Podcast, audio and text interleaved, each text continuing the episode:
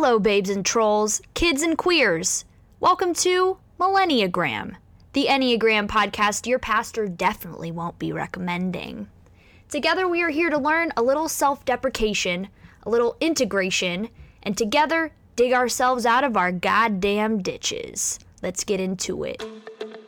All right, so my guest today is Lauren Hasha. Hasha. Oh my god, I literally don't know how to say any of my internet friends' names, like how to actually say them, um, because I never see them in actual real life and I just read their fucking names on the internet. But Lauren is on with me today. Lauren is a an incredible therapist out of Portland, Oregon, and is an Enneagram 7. And I'm really excited to talk to her about what it's like being a, a therapist and a 7. I actually know a couple.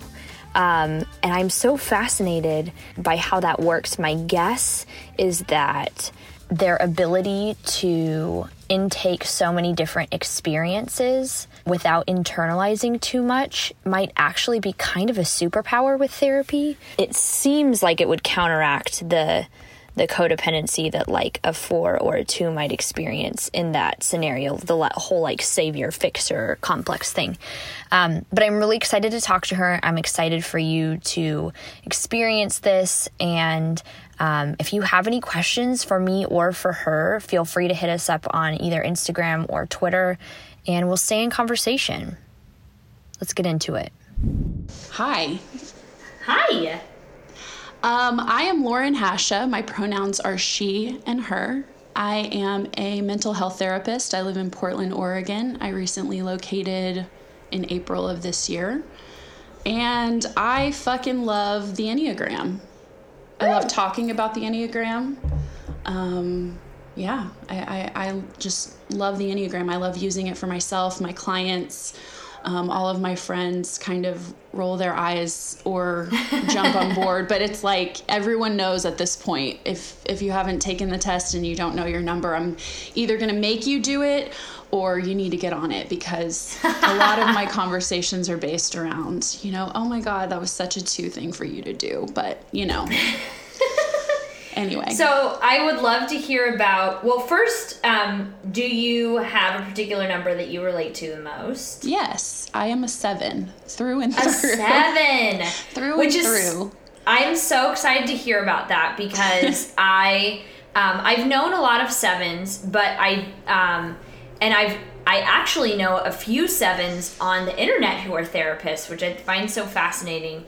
Um, and I'd love to I'd love to hear more about how your sevenness kind of colors your work. Uh huh. Um, and what that looks like for you. It's funny because when I first learned about the Enneagram, this was a few years ago, um, I was already a therapist. I became a therapist. I went to grad school in 2012, became a therapist in 2014. Um, I learned about the Enneagram and I was already a therapist, and I was like, wow, what a weird pairing. why, why, why? Um, so, what I've kind of learned about myself is it's the variety. It's the everyday showing up and not knowing what you're going to get. And I also really identify with um, my wing being an eight wing.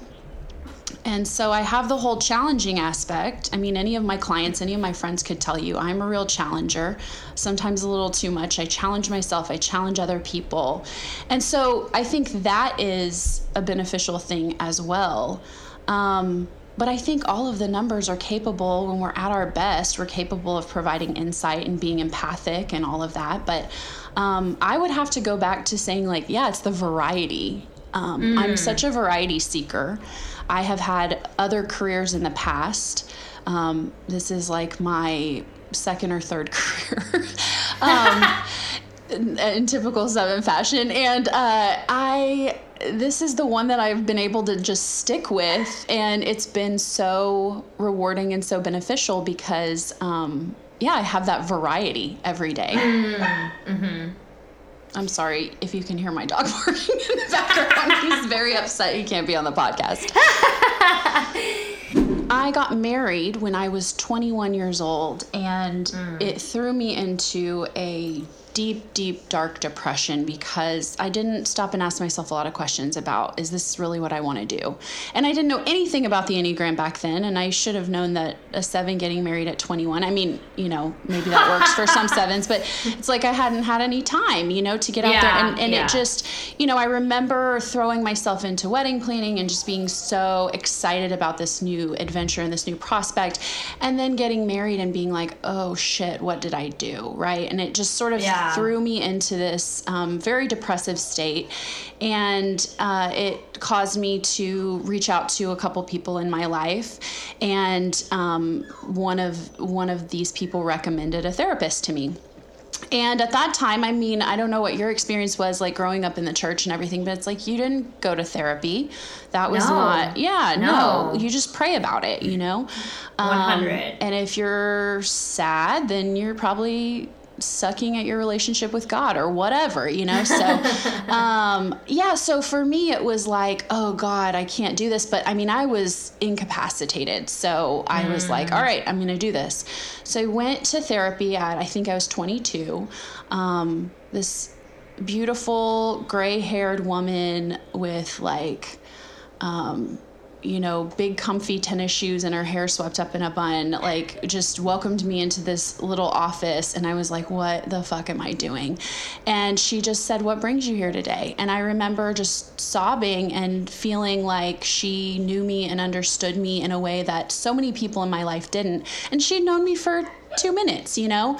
Right, And right. just feeling i think ultimately all of us that's what we want is to be seen by another person to be seen to be understood um, for another person to look at us and say i see all these things about you and you're still you're still fine with me. You know that unconditional positive regard. And um, Yeah. yeah, and so like I I experienced that. It was so wonderful and she was so important to my life and taught me so many things that I still like pull from to this day because at the time I really didn't it's like you know when you learn things and you're not even in a place to apply them yet Oh, and then yeah. later they come up and you're like oh that was what she was talking about okay got it Right, so right. I still pull from stuff. I mean, I'm 33 now, so this is uh, uh, you know 11ish years later, and I'm still pulling from things. But she, um, yeah, it was it was such a it was such an important thing for me. And then I was in marketing. Um, did that for a while. I went and started doing some event planning for a hotel and wedding planning and things like that. And that was really fun, you know, very much satisfied my need for different stuff and moving at a high pace and high energy and all of that. But I just thought, I want to do something else. And I was cleaning my bathroom one day, I was cleaning the toilet. And if I believe in a voice speaking to me and telling me my vocation, this was my moment. And the voice said, um, Why don't you do for other people what Jeanette did for you? So I was like, damn, okay. So I looked into grad school, went back to grad school, and the whole time I'm like, I don't know what I'm doing. I remember I had a therapist at the time that was kind of a bad therapist. Um, but I asked her, I was like, can I do, can I be a therapist if I'm so, you know, depressed myself? She's like, yeah, of course. There's no, you know, that was probably the one good thing she said, but she was like, yeah, of course. Like there's no, there's no um, need to be perfect, you know, um, which, you know, I was going to one in stress hard at that time and so hard on myself, hard on other people. So, anyway, I went back to school, graduated, and I've been doing this ever since, and I love it. I mean, I've tried to to think back, and as a seven, you know, we don't like to deal with the hard stuff. um, my therapist and I have many laughs about that. She'll ask me, "Well, how do you deal with that?" And I'm like, "Chelsea, what do you think?" And she's like, "You don't." and then we throw confetti in the air because it's so funny. Um, but yeah, it's it's like I, I love I love to kick a good can down the road. You know, I, I just I, I love to do it. I'll deal with it later or never. Um, but I have tried to go back and trace back like how what was it like being a seven as a kid and all i can think you know i was an oldest child of um, of four and you know my parents were doing the best that they could with the resources that they had. And um, the the people that they sort of fell in with you know um, the the evangelical sort of movement. Um, I don't hold any ill will towards my parents at this point. That hasn't always been the case but you know thank God for therapy.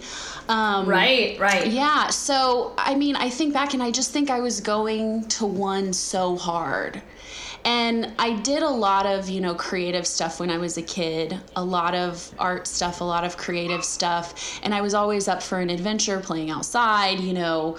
Um, I designed clothes for my dolls. I mean, I did all of these things that, you know, a typical, I think, seven would do, just looking for a lot of variety in her yeah, life. Yeah. But I think I look back and I'm like, you were you were wanting so hard. You were wanting so hard, just trying to be so perfect and being so hard on myself and hard on other people and not to say that a one is is not good right but and going to one in in um, disintegrating to one is is definitely uh, unhealthy so that's yeah. that's kind of what i look back and pinpoint um, over time is is uh, going to one in in stress and just mm. trying so mm. hard to be perfect and and make everything perfect around me and sort of trying to control everything What's interesting to me is the way that you talk about disintegrating to one and stress as a child.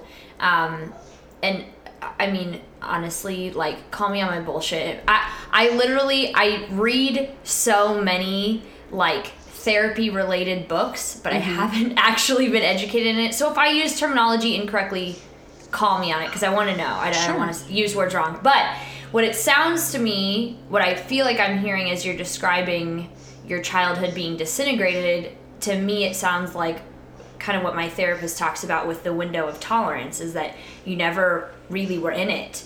Um, and then maybe coming into adulthood, you were able to find that space where you could just be um, in your actual, like, true self, seven space more. Totally. Uh, yeah, does that ring true at all? Yeah, that resonates a lot actually because you know I think I think back on a lot and and I think I was doing so much um, sort of disassociating, right? Just to mm, kind of. Mm-hmm. So I went to um, like different places. I read a lot. I mean, I read all the time. Um, I was constantly reading books about other people, and I think that was sort of my way of escaping my my um, current situation, my, my present, was to be yeah. able to live these other lives of other people. Um, mm. Typical homeschool homeschooler, I was obsessed right. with Anne of Green Gables and you know all, of, all of that good shit. Oh, um, oh yeah. I'm still convinced she's a gay icon, but we can talk about that. Oh my god, one hundo! I like, think that you know Gilbert was Gilbert was you know just a little more acceptable, but Diana was her true love. So I mean, we. and I do feel like she had more of like a, she had the yes she absolutely that, yeah that hard femme energy she 100 did like it, i feel like with gilbert she kind of had a dynamic of like um being in charge of him a little bit yeah like like i could daddy. almost see yes oh my god Anne was the daddy holy fuck my life is is complete. Never going to be the same. I think my deconstruction began whenever I was in grad school to be a therapist, and mm. um, I had a I had a um, professor who was definitely a challenger, and he definitely um, challenged us. I mean, he was I I believe he was Catholic. Um, but he definitely challenged us in a lot of ways. He made us read Irv Yalom, Staring at the Sun, which talks a lot about death anxiety and how, like, Irv Yalom doesn't believe that anything happened, like, nothing happens to you after you die. You just die and that's it. And I was right. shook. I was like, wait, what? this whole time I've been working towards my eternal, you know, reward? And some people believe that this isn't even a thing. Um, but honestly, the real turning point for me. And at the time, I didn't, I, I mean, I've always known in some form or fashion that I am queer. Um, but the real turning point for me was I'm, i was still married to my, my um, then husband, and he was hardcore in it, um, evan- mm. evangelical. And I was advancing in the program and we were getting closer to practice sessions and things like that. And yeah. my ther- or my my professor was challenging us and saying, you know, you're going to have some clients that don't that have belief systems that don't line up with what you believe. Because i mean i went to i went to grad school in south louisiana. Everybody's catholic. Everybody's pro-life you know right. all of that. So he's like what if you have a client who's had an abortion? And we're all like you know and Never. you know all of these things. And and but it was really the it was really the um, sort of the gay rights stuff that really got me because it's like you're to have clients who are gay.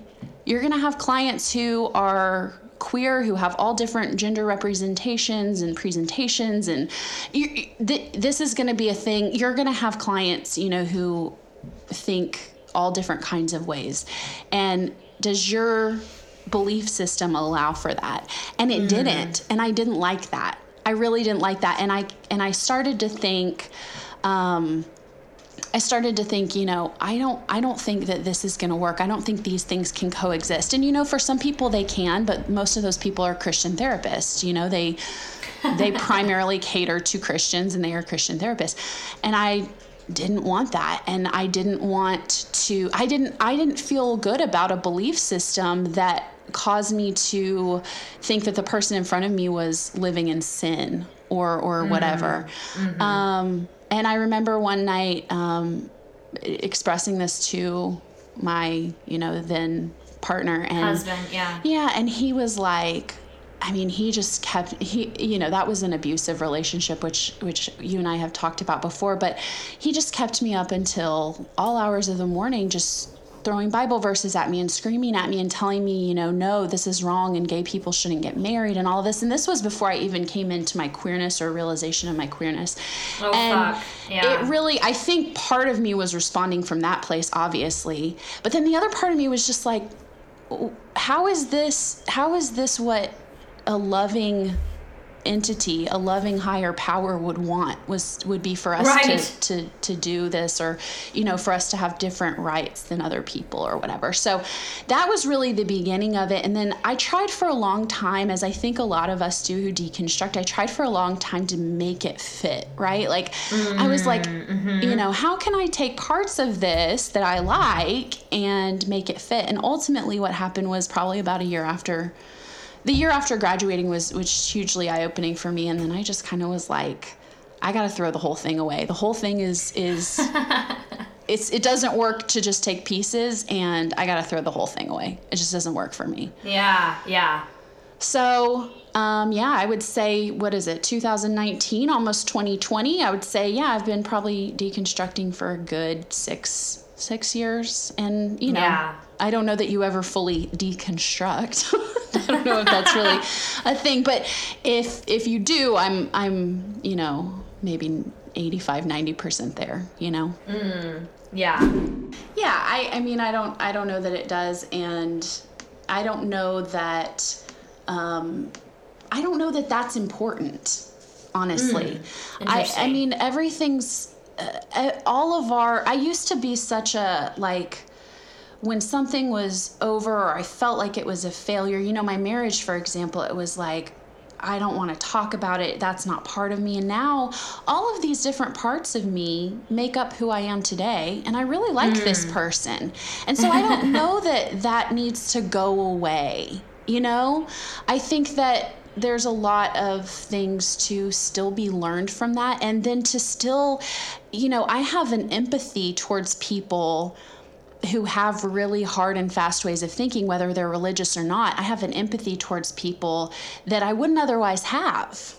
Mm, um, interesting. Yeah, yeah, So, I mean, I think everything kind of, you know, it, all of our experiences and beliefs and all of that really just make up who we are at this present juncture. And um, I have a friend who says like there's no there's nowhere to go but here there there was nowhere to go but here you know and i agree with that we we are all a sum of all of these experiences and do i wish some of them hadn't happened i mean do i wish i hadn't been in an abusive marriage for six years yeah but at the same time damn how resilient am I at this point? I, I anytime Fuck, anything happens, seriously. anytime anything happens in my life at this point, you know, I went through a huge major breakup last year and, you know, continue to go through things as we do as humans, part of the human experience. But it's like, damn, I can do anything. you know, there's, there's, there's nothing I can't survive at this point. Um, Right. And now I know all the warning signs and red flags to get out of things a lot sooner. I think it's not about um, my my friend I, I um, was talking to my friend Molly the other day and I was like you know I'm still making some of the same mistakes but I'm learning a lot faster and I'm changing my I'm course correcting a lot faster these days than I used to. And she was like yeah and Lauren some people never learn. And I was like fuck you know? So like yeah i mean yeah we still we, we're still gonna fuck up we're still gonna make mistakes but the question is do we learn do we course correct? How quickly are we doing that? Is our bounce back rate a lot higher? Are we building Right. resilience? Are we building empathy towards other people who may make the same mistakes? And i mean all of that adds up to pretty well-rounded human in my opinion. Totally. I mean, I like I've noticed and and and I've gone through kind of my own journey with okay, I recognize that when I'm traumatized, I have this particular fawning response and I go into this whole like role play that I call like the wounded bird where I just like kind of I try to make myself small and make myself look pitiable and make myself instead of standing up for myself or advocating or like you know experiencing any actual anger because anger was totally villainized totally Um, yeah. in my upbringing um and i just i know that that's always going to happen and maybe not always but but for now i know that that will be my first reaction.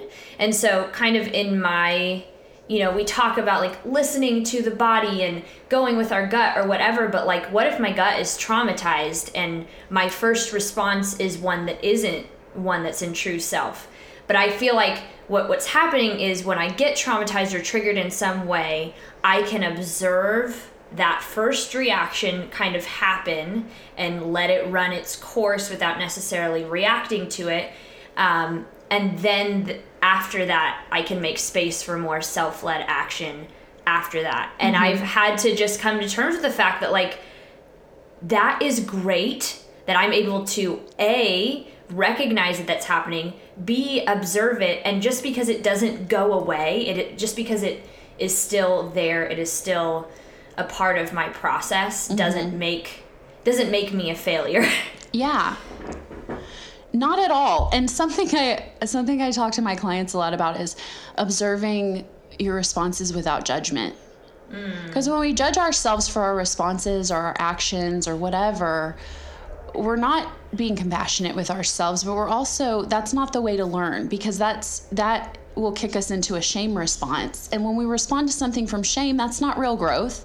You know, if I if I tell a kid like you're such a bad kid, don't do that anymore, and they don't do it anymore, that's not real growth. Right? That's just Right. them responding in shame. And, you know, next chance they get to do it behind my back or whatever, um, they may do it or they may just stay in that shame response. Whereas if you're able to look at it in a non judgmental way, same with ourselves, and say, I see why you did that, but that doesn't line up with who you are as a person. Um, and that doesn't line up with, you know, the actions that you've been working so hard to want to take. yeah. Um, so yeah, I mean, I think I love that. Just sort of observing that first response, that first round of whatever. Observe Yeah. it, but look at it without judgment. Don't judge yourself. Right. And that first line of defense exists for a reason. It was Mm-hmm. a survival mechanism that got me through a lot of shit. Totally. And maybe not in the best way, but again, like to your point of there was nowhere to go but here. I arrived here somehow, you know? Right. Um, and so I have to be grateful for that response in some way while also being like, maybe that doesn't have to be the space that I live the rest of my life out of. Exactly. And it's never too late to do something different. You know, Mm. Yeah, that's a really good point. We think, well, we've always done it this way, or it's always been this way, and it's like, It's kind of a, a boomer thing, right? ah, oh my God, seriously. Yeah, it's it's a very old school mindset of like, well, you've always done it this way. It's kind of, I mean, it's the same as, as coming out after you have historically just dated, um, you know, I guess heterosexually. Yeah, typical straight relationships. And then, you know, it's like, well, you were always this. And it's like, yeah, but at any point I'm allowed to do things differently. Mm. So remembering that and remembering that we are not, you know, these fixed creatures who can, who we make a decision and then we never change, we never grow, we never do things different. So I decided to try something new this year when it comes to resolutions. Because, TBH, I'm literally killing it so hard that last year's Rezzies couldn't hold a candle to what I've actually done this year. Hey, listen, you gotta toot your own horn at some point. Instead of deciding what to add to my life, because frankly a bitch is full up, I wanted to leave a couple of things in the new year. So the two things that I've decided to leave are A, cigarettes, because I am maxed out on coping mechanisms, and two, or B, obligation. Um, I want to talk about obligation just for a hot sec because to me, growing up, um, my understanding of obligation was that it was a cornerstone of being a good person. That, like, 80% of what you had to do in life you probably wouldn't want to do, but it was just the right thing to do, so you had to.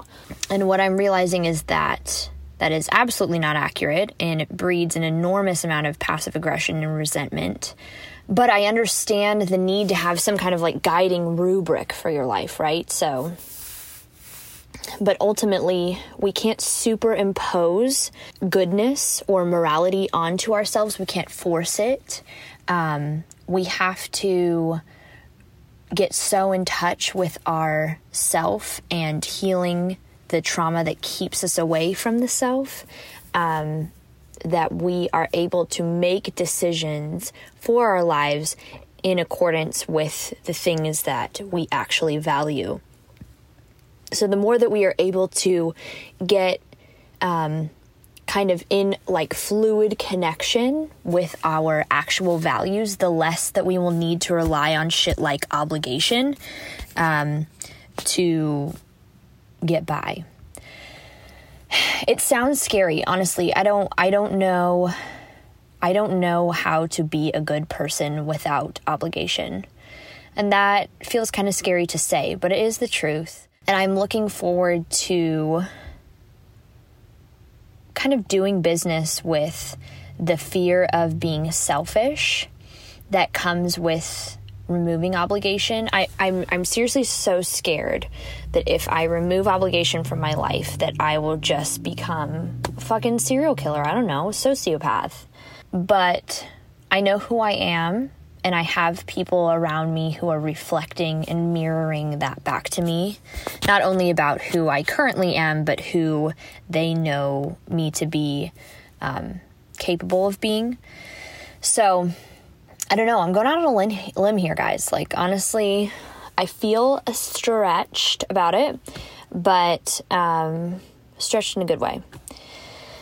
So, I'm excited to hear what it is that you are leaving behind in the new year. Some of you have already kind of been answering that question on Twitter um, because I think going into this year with less baggage rather than more um, might just be a more useful way of approaching our lives. I don't know. I don't know. It's an idea. Holler at me. Oh my god, but seriously, you guys, quitting cigarettes is so fucking hard. Like, okay, so I quit drinking for six months out of last year um, because I started to see a pretty steady increase in my using alcohol to alter my mood. And it really, it's a fucking downer. Like, it really doesn't help with the depression at all. Um, and it was interacting with my drugs super badly. And I didn't have like the self control to be able to monitor my intake and make decisions accordingly. So it was a really, really good break for me. I have now had a glass of wine. I've discovered that I don't like bubblies anymore, which low key sucks, but here we are. less alcohol intake for me. But one of my coping mechanisms for quitting alcohol was smoking cigarettes. You know, I just love to be harming myself. But honestly, I, I really don't regret it. I really don't. I think there's something for me about taking a smoke break that gives me this momentary, well, it's a momentary release, but it's also a momentary, like, uh, purposeful introvert time where I sort of get to reflect. I get to intake the energy of the universe around me because I'm outside and I'm connecting with nature. Connect, I'm reconnecting with myself and my body. So I've really enjoyed the whole smoke break situation. So I've decided that the way that um, I'm going to counteract that that need and and still meet that need is by getting one of those little vapes with the CBD in it. So instead of you know, nicotine and tobacco, I will be ingesting CBD, which will help with the anxiety. It really feels foolproof to me at the moment. Don't tell me how vape pens are bad for me because I swear to God, I mean, we're honestly, we're all dying. Um, not to be too dark. But oh my God, I just purchased this Nicorette gum and I legit was like, oh wow, I feel like a boomer. Um, about to pop one of these gums in, see how my life goes. Oh my God, I, I almost fell over. Like, this shit is so strong. Like, this shit is for my dudes who are out there smoking like two packs a day, and that has just never been my volume. So, um, it was the it was horrifying. Um, zero out of ten. Do not recommend. But you know we're gonna figure this out. Um, it's kind of a guessing game to figure out how and when my body is ready to let go of things. Like for a long time, I've known that I wanted to quit smoking, but I would check in with my body regularly and be like, is it now? Are we ready now? And the answer was always no. And I would be like, you know what? That sucks. Like, I want to force this. I want to make it come faster. But I, I truly think that digesting the idea of quitting and finding a time and a place in my life where it didn't feel like too much too quickly. And I really had to get used to the idea of quitting before I could make any actual steps towards quitting.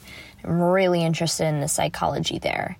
Um, I want to understand what is going on in that process because it felt very intuitive, it felt very natural, but I don't get why. Anyway, those are the things that I'm leaving behind in 2019, and I'm excited to see and scared to see what my life will be like without them.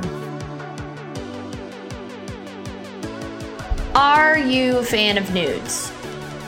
Yes, this is a trick question. Um, I never thought that I would be saying this, but queer Twitter is literally the only place to be. Like, if you're not there, like, what are you doing?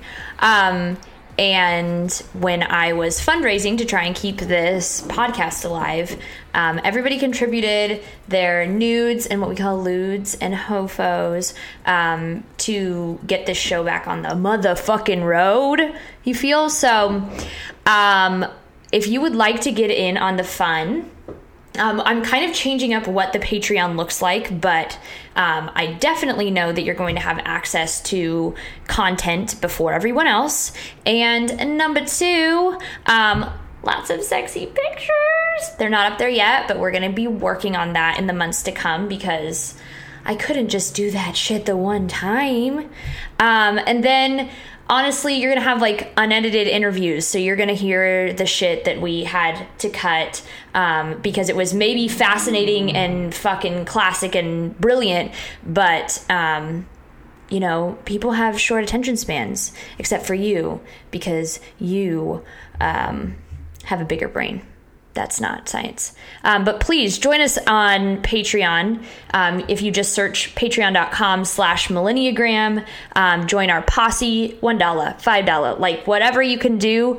Um, it really keeps our show on the road. The majority of our patrons are one and five dollar donors, and I fucking love that shit because it means that um, capitalism is sucking us all dry, and yet we are doing you know, giving our widows fucking mite to keep alive the things that we love.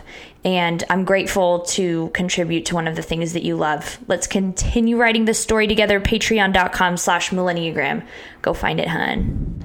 What was it like to sort of, okay, you get divorced, you go through the grieving process, and then um, gradually you start to have the space to explore um, what it might mean to live out as a queer woman. Mm-hmm. Um, what was that like for you as a seven? I can imagine some of the ways that like your sevenness might lend to that sort of exploration or curiosity right. involved in that, but I'd love to hear about it from your perspective. Well, old habits die hard, and and I actually got divorced, and then um, not immediately, but pretty soon thereafter, um, started dating a, a guy who was in my grad program.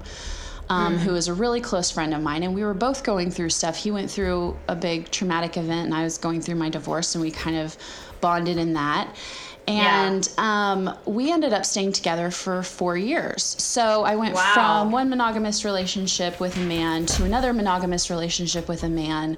Um, so for a decade of my life, I was in these monogamous relationships with men. And the relationship that I'm speaking of that I had for four years, it was wonderful. Um, of course, we had our problems and ultimately decided we couldn't be together. Um, but very much a best friend and an, an ally and an advocate and everything. And, um, you know, we were monogamous and that was not really open for debate, but I did express my um, same sex attraction or whatever you want to, however you want to word it, my queerness to him. Yeah. And he was always supportive of it, but it was, it was very much a thing of like, well, but we're, we're monogamous, right? Um, so mm. when ultimately that relationship ran its course, that was May of last year and I was like, I'm I'm doing this. like this is, and I joke because my um, now my my roommate, um, one of my best friends, um, the woman that I live with right now, um, just just a platonic friend. She had those same feelings and had historically dated men. And I came to visit Portland last summer, and we did a pinky swear that we were gonna, because we were both like, we want to date women, we don't know how to do it. How do we do it? Like, and I'm like, fuck this shit. I mean, typical seven. I was like, we're just gonna do it. We're not gonna ask a lot of questions. You know, she's a five, so she was analyzing and I was like, sure. we're going to do it. And so I stuck out my pinky and I said, Pinky, swear that we're going to date women. And we both did it. And of course, in true fashion, she immediately got into a relationship with a woman, and I was just having my hoe phase. Um, you know, yeah. having my seven hoe phase. But, you know, I did. I, I, I explored dating women. It was very difficult, though, because I lived in Texas still and Ooh. it's hard. It's hard to do that. So moving here has been a whole a whole new world, as Aladdin would say. Um, but it has been it has been a whole new world um, just in being able to be so much more out and be who I am. Um, but yeah, it's been fun, and I'm like, damn, I'm gay. I'm really fucking gay. Um, and I mean, you know, I'm able to be in relationships with men. I guess historically have been, but that is just not a. I, I realize now the more the more I crystallize um, my understanding of who I am and what I want in my future and the things that I'm drawn to and the things that I'm attracted to and the people I'm attracted to, I'm like, no, you're uh, you're like a five on the Kinsey scale, girlfriend. So, um, so yeah, so um, I don't know if that answered your question, but the first date I went on, it was it was cool. Right after I uh, I broke up with my ex, um, who I'm still very good friends with. We still talk every day. He's he's so dear to me.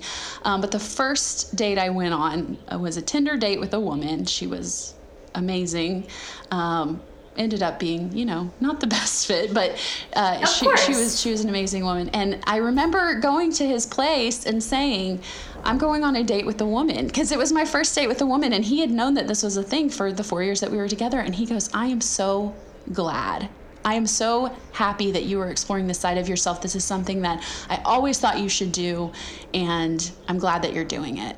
And so, mm-hmm. pro tip if you are a man in a relationship with a woman who has that, and that's the response, that that's it. Um, yes. You know, yes. to to really um, to say that was was important. And so, yeah, I don't know. what was that first date like for you? Um, I was I mine was I was scared out of my mind and I was like, am I gonna tell her Right. that this is my first, Right. or I'm gonna play it really cool? Like I've been I done been doing this. Like Right. what? Yeah. what? So that yeah, that was that was my dilemma too. And you know, you have the issue. She was she was identified as lesbian, and so Okay. there were no men in her life, nor I don't think had ever been.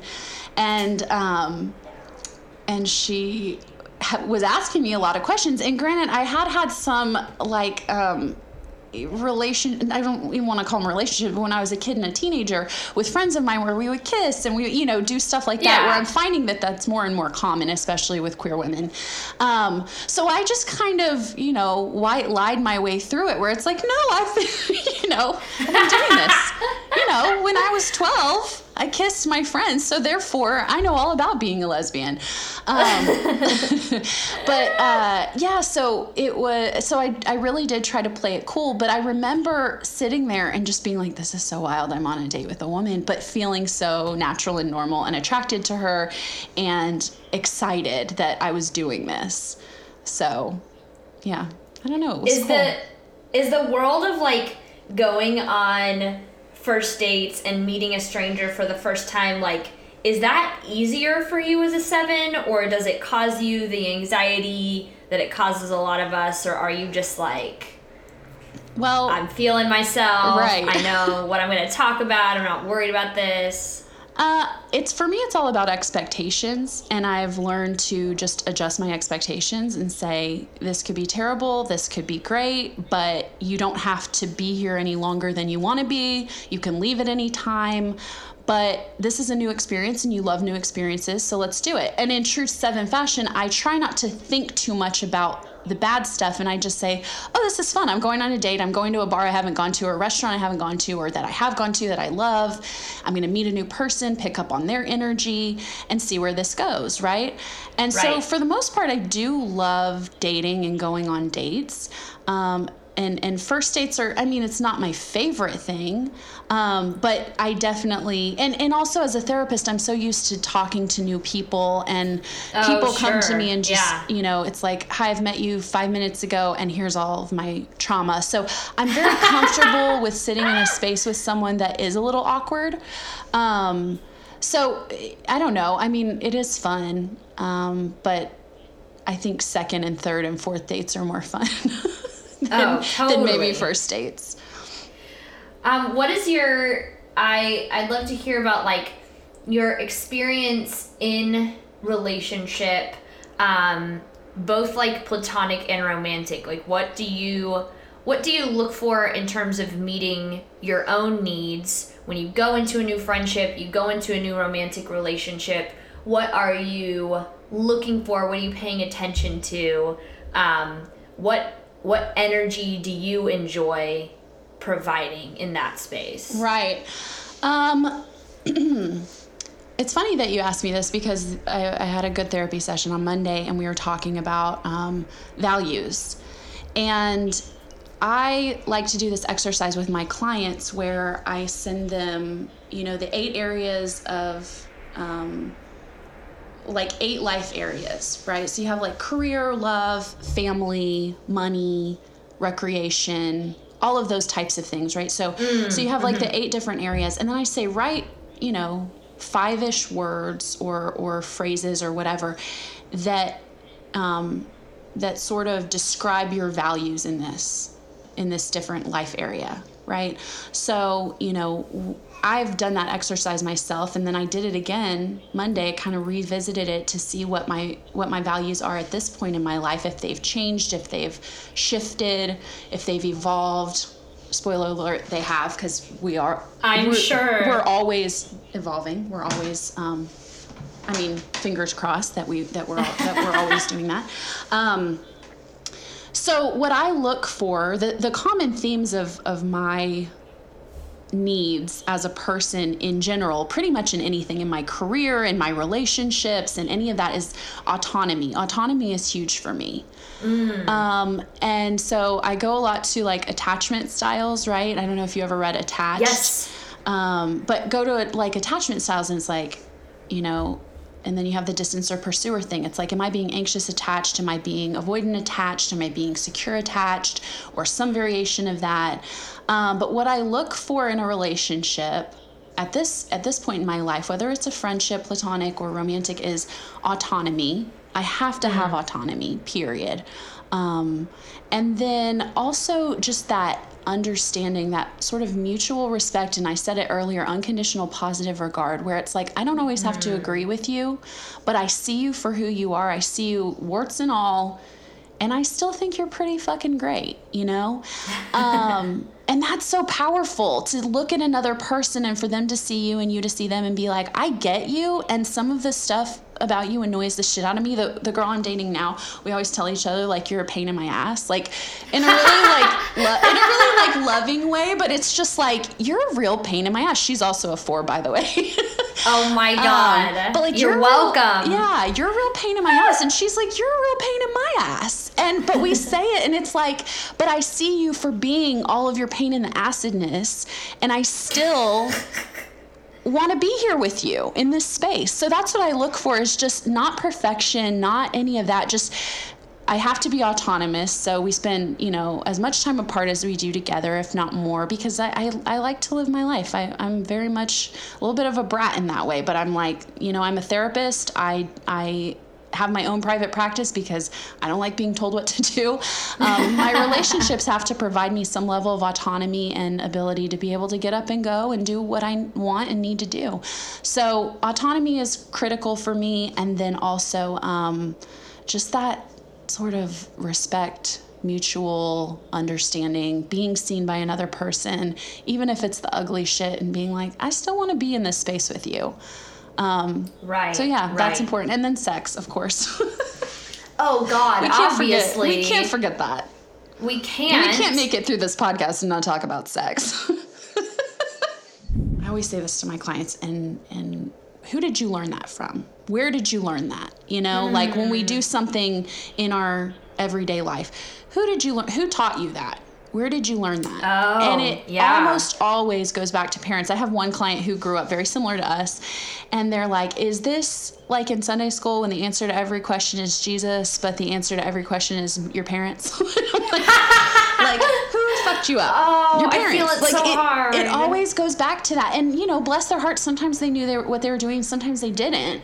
But right. it goes back to our upbringing, how we were brought up. And absolutely, I mean, that's the whole thing behind attachment theory is you know how how did we attach to the people that we were supposed to attach to when we were kids and how did our trauma affect that and that carries over for the rest of our fucking lives unless we do something about it mm, right. Um, which is there a particular attachment style that you relate to the most? I go back and forth and i think okay. a lot of people do. Um, obviously always going for secure attachment and my therapist right. gave me a gold star the other day and said you know you're getting closer and closer so good for good for me please a moment of oh my god no no no i'm literally gonna clap because yeah. it's so hard It Fuck. is. it's so fucking hard um, but i am big into the distance or pursuer thing, which is basically avoidant and anxious, right? And when one yeah, person yeah. distances themselves, the other person pursues, and vice versa. And I find that I kind of oscillate between, um, and maybe that's my ability to sort of shape shift for a multitude of reasons, but if someone is more avoidant, I do find that I get more anxious, and I'm like, oh my God, what do I need to do to make them love me again? Ooh, and then whenever yeah. I'm you know someone is too anxious because i've had this happen a lot too in relationships where someone gets very clingy and anxious attached and i find myself becoming ultimately a fuck boy I mean, ah! I they feel the that. need to hold you down or like control you you in some way. God, I get so yeah. I like won't return calls, and, and this is historically now. I I'm trying to get away from that, but yeah, I I find myself going the other way, and it's like all of a sudden I get to the point where I'm like, oh, I get why some people do this you know like we talk mm. a lot of shit but i mean it all goes it all goes back to it all goes back to that. So yeah i mean i think i just kind of oscillate between the two or i become more anxious attached or more avoidant attached but headed towards knock on wood headed towards secure attachment so. Right. What what to you um what to you is key like if you if you were giving someone advice and obviously this is the work of years of therapy, but if you could distill some some um, knowledge to someone who is interested in pursuing secure attachment but doesn't even know what the fuck that looks like, mm-hmm. what do you recommend for them? Okay, so here here's here's what I think, um, and you can take this for what it's worth, but it's for free, so don't complain. um, so the only person, and this is something I go back to with my clients all the time the only person that you are guaranteed to be with until you die is you. Period. Hmm. I don't care who you're with and what they say and what your arrangement is. There is no guarantee that there will be anyone with you until you die un- except you. Right. And um, something, you know, I, I went and saw an astrologer earlier this year. in a very Portland fashion. I love um, it. Yeah. And I was in a different relationship than I am at the time, and it was kind of an unconventional relationship. Um, it was a, poly- a, polyamorous, you know, um, triad. Uh, which I know you have familiarity with. What? and, me no. and I went and saw this astrologer at that same time, and he told me, You are learning to trust. And I remember taking that and being like, Okay, so I'm learning, because I've historically had a hard time trusting other people, especially in relationships due to mm. the past. And I thought, Okay, so I need to learn to trust these people right? That's my that's my job is i'm going to learn to trust these people. And then when that ultimately ended i was like well what was that trust all about? And my roommate said you were learning how to trust yourself you were Ooh. learning how I know she gets me with the gut punches sometimes. And she was Jesus. like, You were learning how to trust yourself. And I kind of have paired that with the idea that, you know, the only guaranteed relationship you're going to be in until you die is the one with yourself. And the only person you can trust, and I don't mean this in a paranoid way, but the only person you can truly trust is yourself. And what I mean is, it's not that we can't trust other people, and we generally trust the people around us that they're not going to murder us or hurt us intentionally or whatever, right? Um, right. But we can't we can't trust another person that they're not going to do something that hurts us or whatever. But who we can trust is ourselves and we can trust that we have the strength the resources, the ability, the resilience, the intelligence, whatever we need to handle whatever situation comes our way.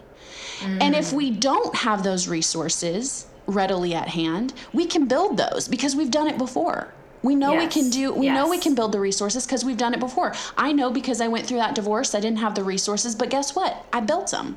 I found them, right. I added them to my toolbox and I built them. So anything I face from now on, I can trust. So I can be secure in my relationship right now without really knowing. I mean, I trust her, right? But without sure. fully being like, I need to sink all of my hopes and dreams and trust into this one person because I can say, for for for right now, this is wonderful and this is great. But if anything bad happens, I have the strength and resources to handle it. And if I mm. and if I don't, I can find them and I can build them right? And so ultimately, I think that that's what it comes down to with secure attachment is it's not about other people, it's about us. It's about our relationship with ourselves, building that relationship with ourselves and learning how to trust ourselves. And then as we are able to trust ourselves, does it does it let does that lend itself to being able to trust others or at least to trust our decision to engage with them absolutely. relationally? Absolutely. Okay. and yeah. i think it becomes it becomes less of a life or death situation too. It's like i can trust someone else knowing that if they let me down it's not life or death Mm, you see what I'm right, saying? It's like right. before it's like trust, you know, and you hear this so much and it's like trust is everything and trust is is, you know, and it is in in some ways it is, but ultimately, what I think is it's that trust in yourself. You know, it's it's that ability to say, you know, if, if I'm married and my spouse cheats on me, right, I have to be able to trust myself while I'm working on either choosing to rebuild trust with them or not or whatever. I have to be able to trust myself. I can't just put my trust in them and say, well, you broke my trust. Now I'm going to rebuild my trust. You know, that doesn't work There's too many. Mm. There's too many things that are that are out of the realm of, of what you um, can know and what you can control. What you can work on is your trust in yourself and to look at the situation, take it one step at a time and say, Do I have the capacity to continue to stay in this and rebuild my trust? Do I not? But ultimately, I trust myself that I will either stay in a situation or leave a situation depending on what is best for me because I know myself, I know what's good for me, and I trust that. Um, I'd love to hear um, some of your like. Um, we were texting back and forth about like your Enneagram theories, and I am very much like an Enneagram conspiracy theorist. Ooh. Like, give me all of them. I love it. Okay. I want to hear. Um, so my one theory is that, you know, um, I think we can all have balanced wings. Ooh. I've been Say reading more. a lot about balanced wings. I think we can all have balanced wings, and I think if we can balance our wings, that's about as like whole enneagram as you can get, right? Like that's Ooh. about tou- that's like touching all of the numbers. If you can balance your wings, that's like you're a little bit of everything at that point. And if you can be truly healthy and balanced, and um, what I read was and you know you may have to edit this out. I don't know. I'm sure your listeners are fine. But you know what i read was it's like we all have a wing a dominant wing and then we have a very small percentage. Like i think it's like 5% or less of the other wing. So it's like for example i'm a 7 i'm very heavy in the 8 wing and my 6 wing it's there but it's like baby. Dormant? dormant Yeah, yeah. right? Uh-huh. so we have to work it out. You know i'm texting you um, a little bit high and uh, I said, you know, Hannah, it's kind of like your masturbation hand. You have one really strong masturbation hand, and you got to work out the other one. You got to use that one sometimes. You gotta give you gotta give second string some playtime. You know. It's there. You just have to lean into it. Literally, lean into Literally it. lean into it. that's what I think about our wings is like, you know, I use my eight wing all the time. I'm always leaning into that eight wing. When do I lean into that six wing and challenging myself to use my six wing more often because I truly think that I can balance them if I lean into it. But it's like, you know, use it or lose it kind of thing. If I don't if I don't use it, I'm gonna lose it. So you got to challenge yourself to do it. So that's that's probably my big biggest most inappropriate ins- uh, Instagram Enneagram theory. Um, I'm trying to think if I have other ones. I I just really What- I really fucking love the Enneagram. What does um what does the like if you were to lean into a six swing, what would that bring out for you? Ooh. Um I think maybe a little bit more of a softer side. Which sometimes I lack. I'm not always I'm not always the softest person. So I think maybe a little bit more of the softer side. You know, I automatically think loyalist, and I kind of my best friend um, Molly is a six, tried and true through and through, and you know, I always go to the sixes like, oh, they're the anxious ones, right? But it's like there's so much Right. more than that. The loyalist, what a beautiful term. The loyalist, right? Damn. Yeah, yeah. Um, so I think just emulating some of that, like I really like that loyal, safe, stable, you know, I can be all over the place. And the idea of having some predictability, some safety, some stability, some loyalty um, appeals to me. Yeah, yeah. And you know, you get a little bit of that when you go to five. Um, I get very mindful and very focused, and I love that. But you know, bring a little six in there too. I love that. Yeah. Um, and then one final question for now. Um, what does um, you've mentioned disintegrating to one a few times, and what I think is so interesting about going from seven to the one space is it feels so opposite. Like they feel so. They they feel like opposites of each other. Truly. Um, yeah, and so I'm interested in um, what what are um, circumstances or situations that sort of um, make that disintegration happen, and, and what is your what is your experience of it and how do you get out? Yeah, it's just feeling, it's that feeling of, I think, um,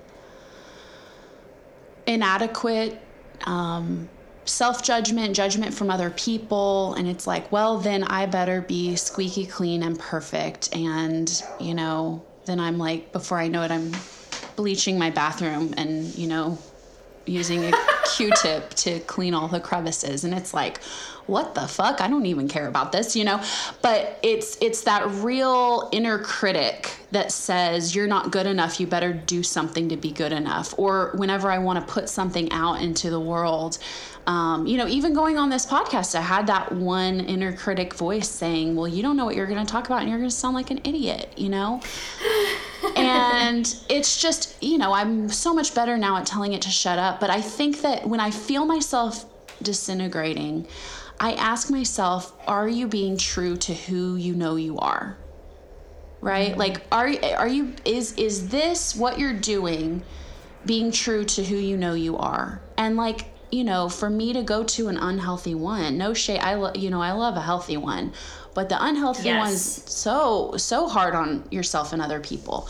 And is this true to who you are and who you want to be? Absolutely not you know and then so kind of course correcting and saying all right what do i need to do to get back to where i need to be mm. and um, trusting yourself enough to do that and trusting yourself you know again without judgment saying i'm really disintegrating right now um, and then that question and that's that, really hard if your disintegration space literally is an inner critic right and then like I, observing without judgment has got to be a fucking challenge. And then asking yourself too, where did that come from, right? You didn't mm. come up with this. This is Ooh, not this yeah. is not a thing that you invented just now in this very moment. This right. is where did this start? Who told you this? Who hmm. who made you believe this right? And so your inner critic is you but ultimately it's the voice of your ex-husband or your old pastor or whoever right?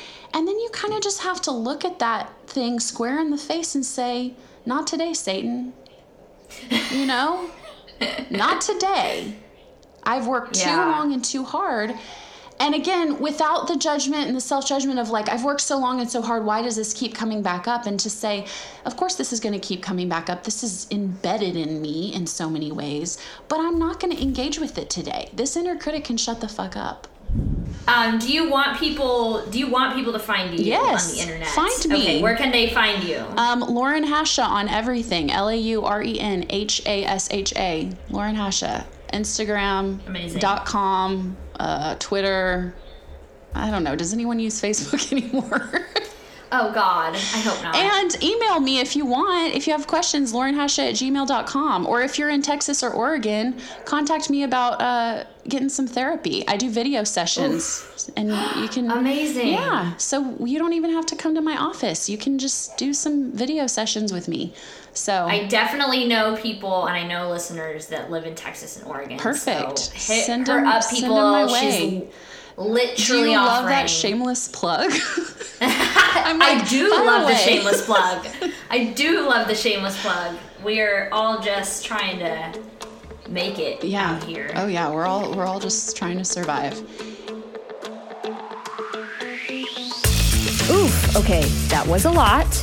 Um, but I believe in us. Um, I want to continue this conversation because I feel like we gave you some cool tidbits, and now we need to go out into the world. We need to work this shit out. We need to see how it all plays into our lives, into our numbers, into our interactions with the people around us. So hit me up on Twitter at Hannah Paasch, H A N N A H P A A S C H, and let's talk about what respect and control look like in both our parenting relationships, in our reparenting relationships with our younger selves, and how that plays out. Hit me up. Let's keep the conversation rolling, folks. I'm excited. We out.